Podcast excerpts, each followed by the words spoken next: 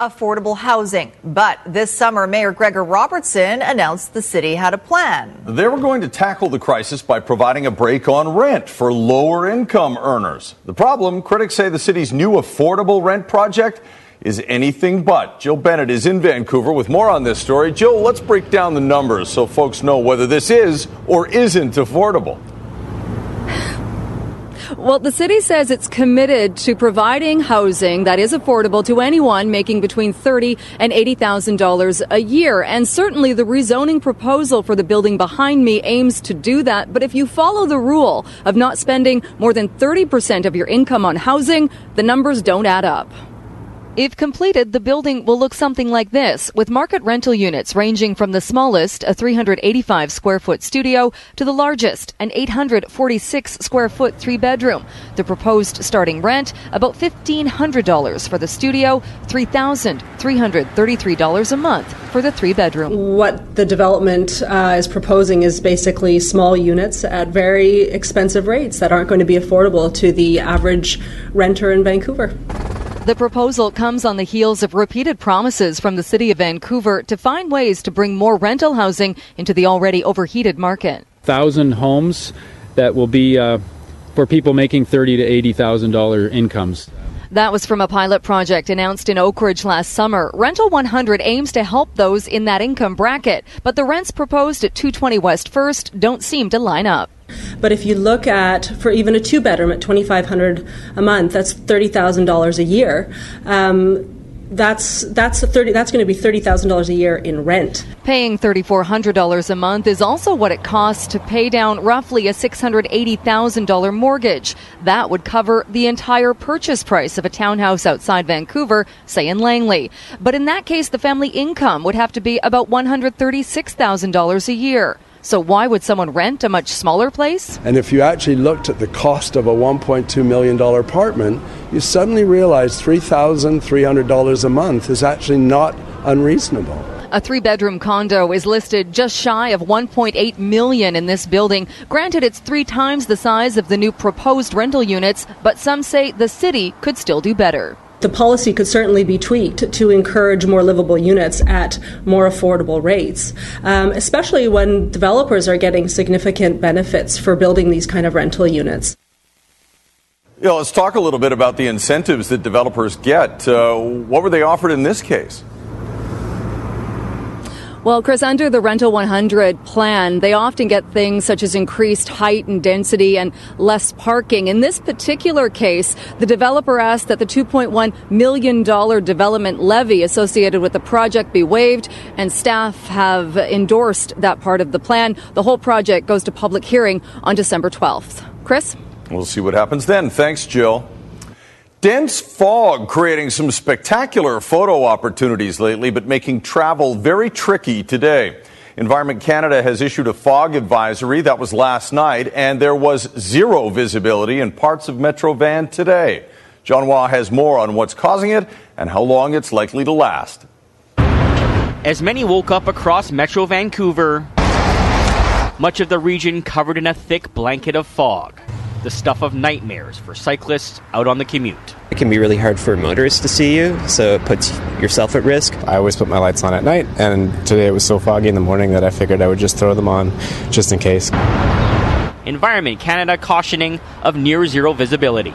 In Metro Vancouver, East Vancouver Island, the southern Gulf Islands, and the Sunshine Coast. It's extensive and it's thick, visibility very poor, and that's creating black ice on the roads. Environment Canada issues a fog advisory like we have now, and it will continue into tomorrow, perhaps into the weekend.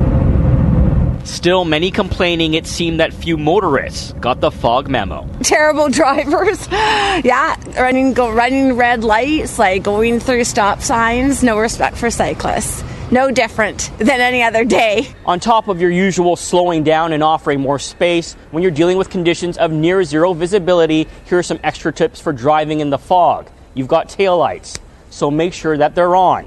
Try to avoid using your high beams because that could reduce visibility even more. And never pull over on the side of an active roadway. Find another uh, safer spot, such as a parking lot or something off the roadway, uh, just to avoid getting uh, a rear end collision. Cyclists and pedestrians bear some responsibility as well. If you're a cyclist or pedestrian, uh, wear gear that uh, that you can be seen in. Uh, cross at designated crossing areas and avoid jaywalking. With little movement between the cold moisture from the ground and warmer temperatures up above, there's still time to get used to being in the thick of it over the days to come. John Hua, Global News. An important traffic alert for drivers in South Surrey. Ministry of Transportation and Infrastructure announcing today that until further notice, traffic on Highway 99 northbound will be restricted to a single lane and traffic on 152nd Street over Highway 99 will be restricted to a single southbound lane. The decision comes after the overpass sustained serious structural damage when it was hit by an overheight commercial vehicle earlier this week.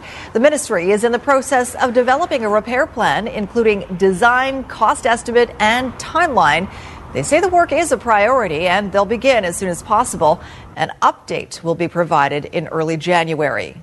And the idea of a fixed link between the Sunshine Coast and the rest of the lower mainland is dead. The Ministry of Transportation completed its feasibility study, concluding a fixed link crossing would have considerable technical and financial challenges. Also, none of the options completely eliminates the need for ferry travel. The National Energy Board ruling against the city of Burnaby today, bringing Kinder Morgan's Trans Mountain Pipeline expansion project one step closer to reality. Nadia Stewart joins us from the newsroom with more on this. Nadia, what happens with the project now? Well, Sophie, with this ruling, Trans Mountain has the green light to begin work at its temporary site near the Westridge Marine Terminal and at the Burnaby Terminal. The fight to stop this $7.4 billion project has been going on for years now, but this latest development is drawing sharp criticism. Obviously, the city of Burnaby is not impressed. Environmental groups are angry. There is a feeling tonight among those groups that this decision is precedent setting in that it suggests cities don't really have a say on these major energy projects, Sophie. All right, Nadia, what about the other side? Have we heard anything from Trans Mountain about this? Yeah, they did release a, a, short statement saying this decision reinforces their view that this federally approved project is in the national interest. They are waiting to hear back from the NEB on another motion, but that won't stop them from beginning work in Burnaby. Back to you, Soph. All right, thanks for that. Nadia Stewart reporting. The Integrated Homicide Investigation Team now says foul play is suspected in the disappearance of a Surrey mother. We first told you about San Lee Lau back in May. The investigation to date has revealed that Lau may be a victim of homicide. IHIT has now taken over the case. Lau was last seen leaving her workplace in the 14900 block of 54A Avenue May 26th. Her green 2000 Toyota Sienna was located in the area of the Guildford Recreation Center on May 29th. Anyone with information is asked to call IHIT or Crime Stoppers. Abbotsford police need your help to identify a suspect in an assault. This CCTV camera image captured the suspect moments before the assault. It happened last month. Police say the man followed a 23 year old woman for one block before pushing her from behind and attempting to restrain her. Thankfully, she was able to get away and run to safety. The suspect is described as a chubby white male in his 30s, about 5 feet 10 inches tall, with black patchy facial hair. Anyone with information is asked to call Abbotsford Police. Langley RCMP are, review, are renewing their plea to help find a missing woman, hoping that new video will help locate 20 year old Christina Ward. Ward was reported missing on September 29th, and today police released new video from September 27th sometime between 7:50 and 8:45 p.m. that shows Ward crossing the street at 104th Avenue and 142nd Street in Surrey. She's walking with a man who's pushing a bicycle. This is the last confirmed sighting of Christina, and investigators would like to identify and speak to the man in the video. Anyone with information again asked to call Langley RCMP. Conflicting opinions tonight on whether or not racism is a problem in the Cowichan Valley School District. The allegations were made after a video of a fight between a Caucasian and First Nations high school student was posted on social media. And while the school district and Cowichan tribes say there is no systemic race issue, Neetu Garcha explains why some parents and students feel very differently. A student falls to the ground. But the kicking, punching, and beating doesn't stop. My young relative was getting stomped on, and that's what really made me furious because it was in the beginning, you know, just a one-on-one, but then then everybody just sort of got riled up. This brawl happened Monday afternoon near Cowichan Secondary, and some are convinced it's more evidence of an ongoing racism problem at the school. We've blurred their faces to help prevent any further escalation of the situation. We brought to their attention about two two weeks ago. We told the principal about this. My son told him about a month ago. They've been calling our children down and saying that they were trash and that they didn't belong here and they wanted them to leave. Is there a systemic racism issue at Cowichan Secondary?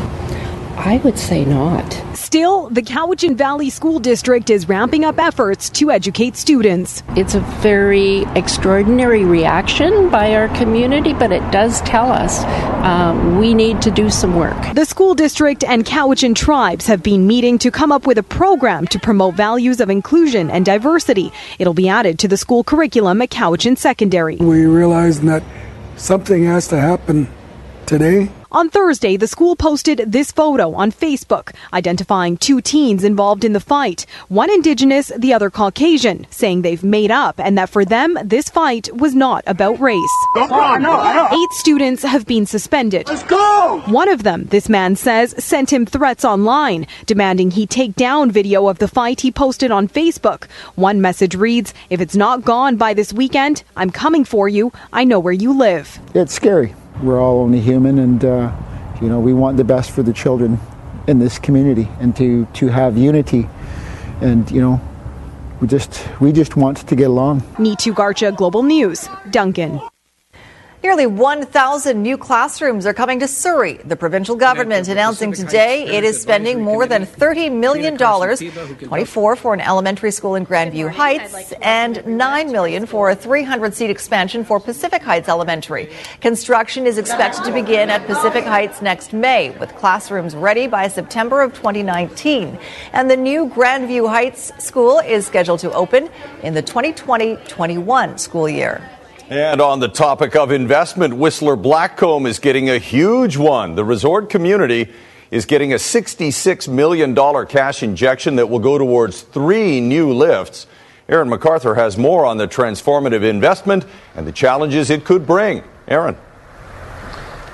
On its busiest day, Whistler Blackcomb handles about 30,000 skiers and boarders. The resort wants to push that number higher. There are questions, though, whether the mountains or the village can handle it. With so many ways up the mountain, it's surprising how long people have to wait on the busiest days of the year. Now, Whistler's parent company, Vail Resorts, is spending big on a new gondola and six person chairlift for Blackcomb, which are set to boost capacity by 47%. No more lift lines, hopefully, up here, and you don't have to sit in a bloody chairlift. It's a gondi. Much better. While more people will be able to access more terrain on the mountain, Many people wonder if the village can handle the extra volume. It's an issue the resort is prepared to deal with. We want to take the guest experience on the mountain and make it the best it can possibly be. We know there are larger issues out in the community. We continue to partner with, with the local municipality and our other partners to do everything we can to minimize any impacts on that. The resort municipality is welcoming the new investment, but some locals think there's been enough growth already. So you spend six, six million dollars, to get more people at lifts, more capacity, more ticket sales. That's what it's all about right now. It's not about the average skier. It's not about the average day ticker. It's about more of everything as a company. The money means a huge summer attraction, including a water park, have now been shelved. A project that never really fit with the community's vision of itself. Uh, I think they've made the right decision to just put that on the side for the time being and to increase the capacity on the on the hills. Great decision. The $66 million is set to be spent next year. Vendor contracts have yet to be signed, but by opening day 2018, Blackcomb is set to have three new lifts up and running. Right now, though, for the fourth straight day, firefighters in Southern California battled Mother Nature, trying to make some headway against at least four major fires tearing through the region. And while the winds were slightly less than feared, they were still strong enough to drive more people from their homes. It happened again overnight. Flames racing towards the popular resort town Ojai. Firestorms raining down on communities throughout Southern California. This is exactly what firefighters fear. Powerful Santa Ana winds, fanning flames in every direction. Evacuees by the thousands scrambling from their homes. This hospital emptied in the middle of the night. Today, reinforcements coming to join 5,500 firefighters attacking from the ground. NBC LA's Eliana Moreno is over the Ventura coast. The Thomas fire has now made its way all the way to the Pacific Ocean, and it is affecting these beachside community homes. Four massive wildfires with no control in sight. And now a new front outside San Diego. Tonight, in this tortured landscape, many realizing they'll spend the holidays rebuilding their lives. Patricia Hampton and her family lost a lifetime of memories in minutes. The ash was so thick and the fires were huge. Here we go. Wind gusts up to 70 miles per hour. Unpredictable and explosive, limiting the air attack we may have as little as five minutes before the fire shows up. It's, it's, it's very quick, it's dangerous, it's critical. With 125,000 acres already charred, smoke is pouring across Southern California. Visible from the space station.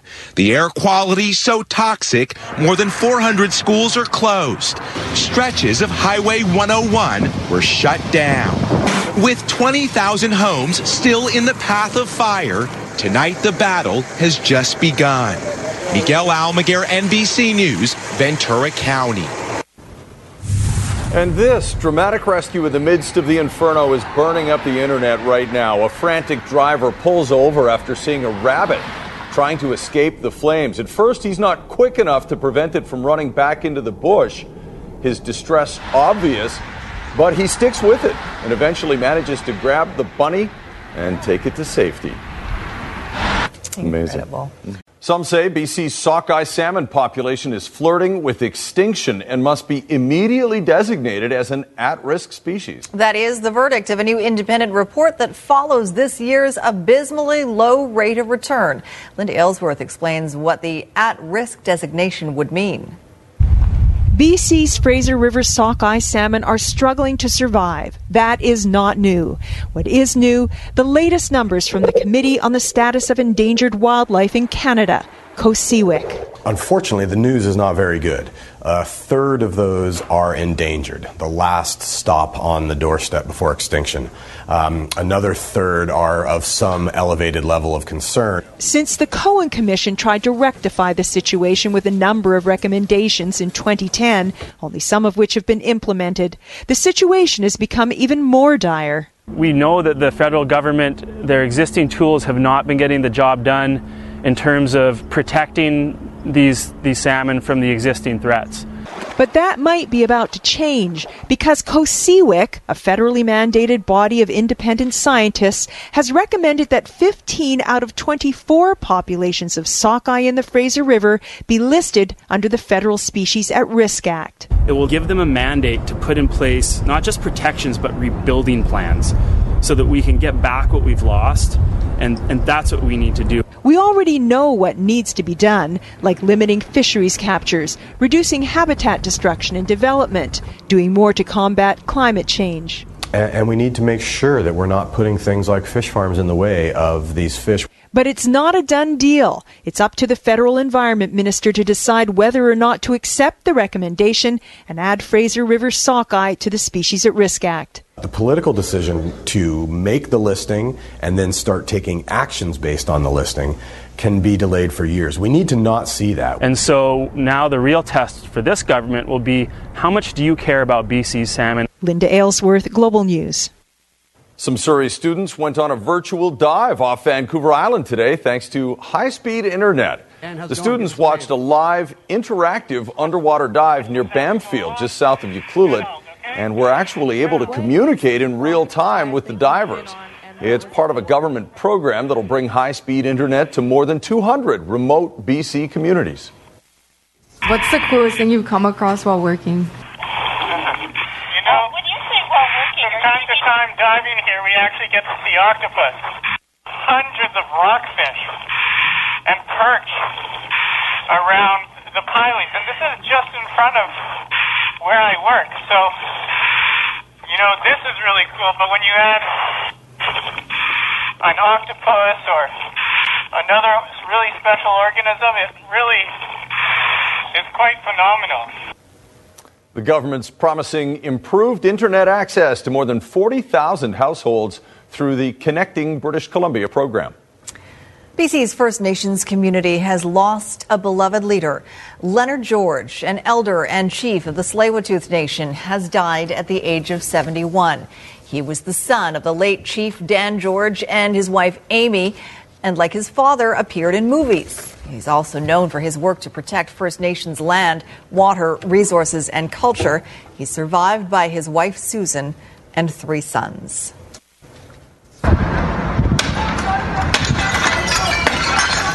A man holding a Palestinian flag smashes the windows of a kosher restaurant in Amsterdam. This comes one day after Donald Trump enraged the Arab and Muslim worlds by recognizing Jerusalem as Israel's capital. At first, two police officers stand and watch, but eventually they do subdue the offender with pepper spray and wrestle him to the ground. And not surprisingly, thousands of Palestinians continued angry protests today against Trump's decision in East Jerusalem and the West Bank. And Israeli forces are bracing for worse violence tomorrow as a growing number of Palestinians call for an armed uprising. This was day one of President Trump's new plan, which he says will foster peace in the Middle East. But peace was in short supply today. Palestinians rejecting the president's declaration that Jerusalem is Israel's capital. You can see they have been lighting fires here. They're burning tires, using the smoke to provide a smoke screen. Palestinians threw stones at Israeli troops. The troops fired rubber bullets and tear gas. There's talk of a new uprising starting, what Palestinians call an intifada. They say they tried the peace process for decades, but that President Trump's comments show it didn't work. This could become an armed conflict, said one of the young stone throwers. Everything is possible. And clashes are expected here in Jerusalem tomorrow. Palestinians say they've lost confidence in the United States' ability to be an honest broker, so now they're looking for a new way to achieve their goal of a state with East Jerusalem as its capital. Well, just a few weeks ago, he was a rising star in the Democratic Party, but today, Minnesota Senator Al Franken bowed to pressure and resigned over those growing allegations of sexual misconduct. And he took a shot at President Trump in the process. I, of all people, am aware that there is some irony in the fact that I am leaving while a man who has bragged on tape about his history of sexual assault sits in the Oval Office. Franken had earlier apologized for his behavior back in 2006 toward an LA radio personality, but he denies the more recent allegations against him. In Health Matters tonight, another impressive advance in the field of surgical medicine. University of Minnesota researchers say they can now use 3D printing to create lifelike organs that can better help surgeons prepare for operations. Unlike existing 3D organ models, these can be cut into, they can be sutured, and even give doctors instant electronic feedback. The organs can also be specific to each patient as the researchers begin by analyzing actual MRI scans and tissue samples. And 3D technology is also helping four legged patients recover from serious injuries. In California, Loca, a four month old bull terrier, had extensive damage to her skull and jaw when she was attacked by another dog. Using her x rays, doctors printed a custom fit mask to act as a cast of sorts after reconstructive surgery. After a three day hospital stay, Loca was already eating soft food, and three months after the surgery, she's healing well. A family shocked to find out who was stealing their Christmas treats right after the forecast. Uh, and a Christmas tradition for us to talk about right now. Meteorologist Christy Gordon is in Vancouver at Canuck Place for the lighting of Canuck Place tonight, Christy. That's right. So it's a big night down here at Canuck Place. We lit over 60,000 colorful lights, and it was the Cunningham family who did the honors. Now, two year old Lumina, which is a very fitting name, uh, she's been in and out of the house all of her life. Uh, she and her sister, who's three and a half, and a therapy dog, Poppy, did the honors of lighting the lights. Let's have a look. Three, two, one.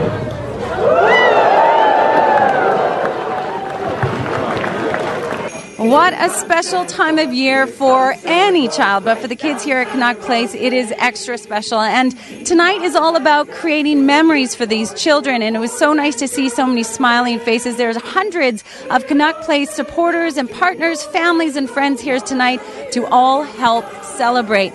Now, it is a little bit of a chilly night, that's for sure, and the fog is thick, but we'll take it. At least it's not raining. Let's have a look at the weather forecast. I thought I would start off with a nice shot of the fog. It is a little eerie, but it's also very beautiful. When we look at some of these shots across the region, looking out over the fog, you can see uh, very thick, and there is a fog advisory in effect um, through the morning hours. It was a little thinner in some areas like Boundary Bay, but under the, the really thick fog, it, boy, was it cold. So temperatures only warmed up to about four degrees and we were at minus one through the morning hours. So it was certainly chilly and frosty through the morning hours. Those of you out in the Fraser Valley though, boy, it warmed up nine and 10 degrees with sunshine. A lot of sunshine higher up. This is a strong inversion and it's creating a lot of cloud cover in through the central and southern interior as well. You're just not able to break out of it. So it's cloudy and cool lower down. It's sunny and warm higher up. There's your forecast for tomorrow. North Coast, unfortunately, a bit of a break.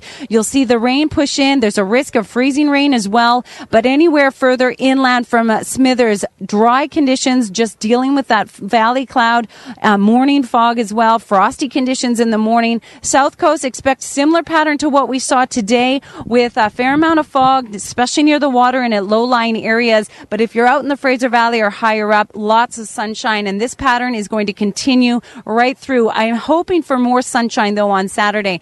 Happy birthday to Brownie Lake as well. Ellen Stock, congratulations to you both. And I want to introduce you now to Dr. Hal Siden. He's the director here at uh, Canuck Place. Thanks for being here. No, Christy, thank you for being here and thank you to everyone on Global and joining us tonight. Yeah. Our, our pleasure. Now, we uh, talked about the Cunningham family uh, earlier who lit up the lights. So, what does it mean a night like this to families like that? Well, it's, it's absolutely fantastic. There's about 360 families on the clinical program, 700 families total, and for them, it's a night to come out, enjoy the beautiful lights, but to mingle with the donors who they really feel are their supporters. The community truly supports this program, and they really feel that love.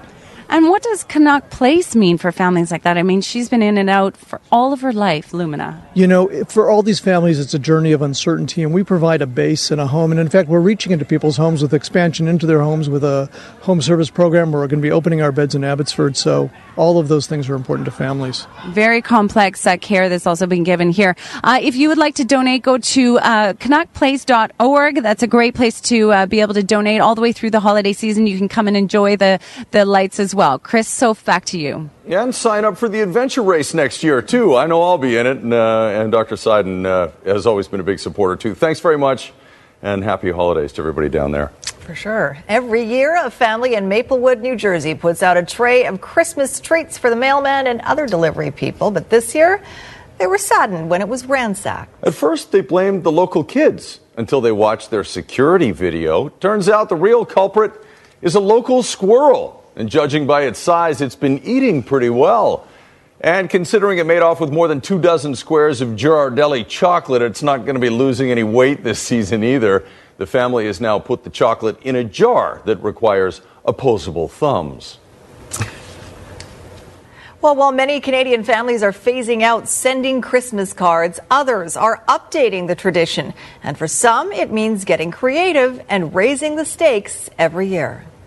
I still think this was one of the most creative, though.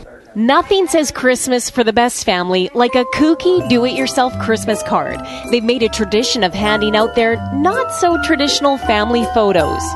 We've been jailbirds, we've been electrocuted, we've been uh, flashed by Santa.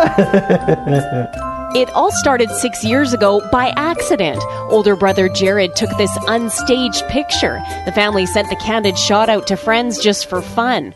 It set the stage for annual creative shots, usually dreamed up by mom Nadine. It gets harder every year. My family gets annoyed every fall when I say, okay, it's time to come up with our Christmas card idea. Come on, we got to come up with ideas. And they all just kind of roll their eyes. They're like, come on. It might not be what Sir Henry Cole imagined when he asked his artist friend to design this card in 1843. It's recorded as the first commercially printed Christmas card. Today, a lot of Canadians are saying happy holidays with humor, like this one sent out late. The message was, sorry we missed the holidays. I think people like to see the family grow and change and people grow up and what they're doing every year. The best part for Dad Doug is getting time with his family. It gets us together as a group and uh, and a chance to be silly and, and of course our friends to see us at our worst. By ditching Picture Perfect for Laugh Out Loud. Laurel Gregory, Global News. Sad faces for the Canucks and Bo Horvat well, right now. It's uh, it's it's the one you didn't want. Yeah. Not that you want an injury, but this is the one you really didn't want. Uh, tonight, the Canucks are at home to Philadelphia. They will play this game and they'll play a lot of others without Bo Horvat. That collision he had with the boards on Tuesday, the one we showed you before the commercial break against Carolina, left him with a broken foot. Now, the Vancouver Canucks have surprised everyone with how well they have played so far this season, especially considering some of the other injuries they have had to deal with. But if they can keep playing well without Bo Horvat, that would be the most surprising thing of all.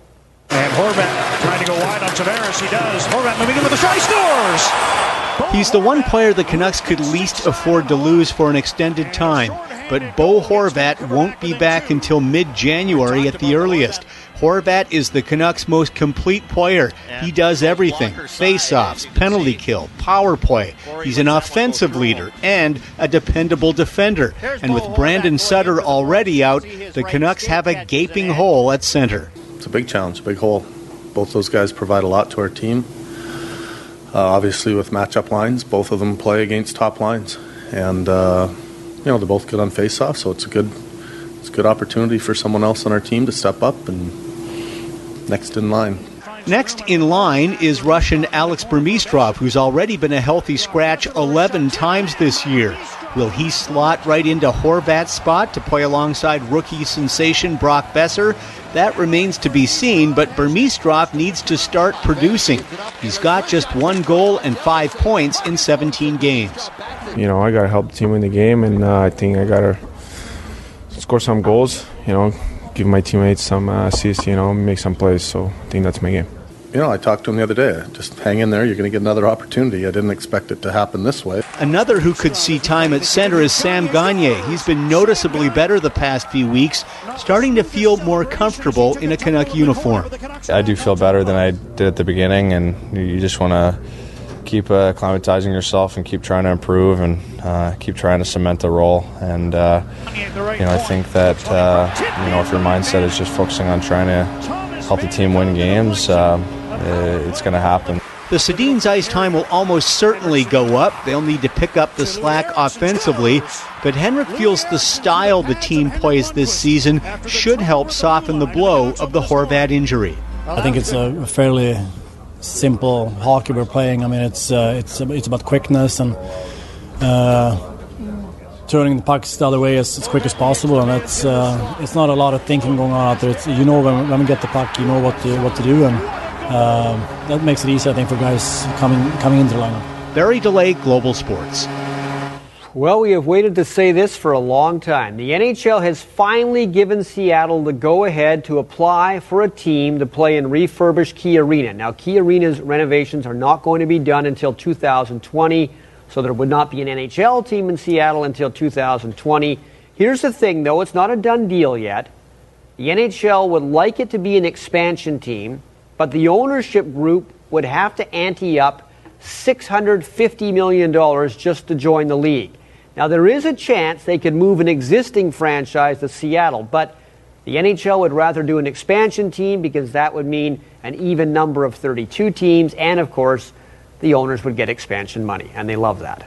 Uh, this year, the World Junior Hockey Championships are in Buffalo. Next year, Vancouver and Victoria will share hosting duties. Now, Vancouver, along with Kelowna and Kamloops, had the World Juniors here in 2006. Canada won. The crowds were incredible. In fact, it set a new attendance record, averaging 10,488 people per game. And they expect the same kind of thing when they start the tournament next Boxing Day and uh, finishing up uh, and finish it up in January of 2019. Uh, we're excited about it. Uh, there's more people who want to be involved. Um, we um, we opened up the ticket sales to our season ticket holders and the Canucks season ticket holders, and you know we're virtually over half sold already. Uh, we go out to the general public tomorrow, and there's still lots of great seats, so not not to be worried about that.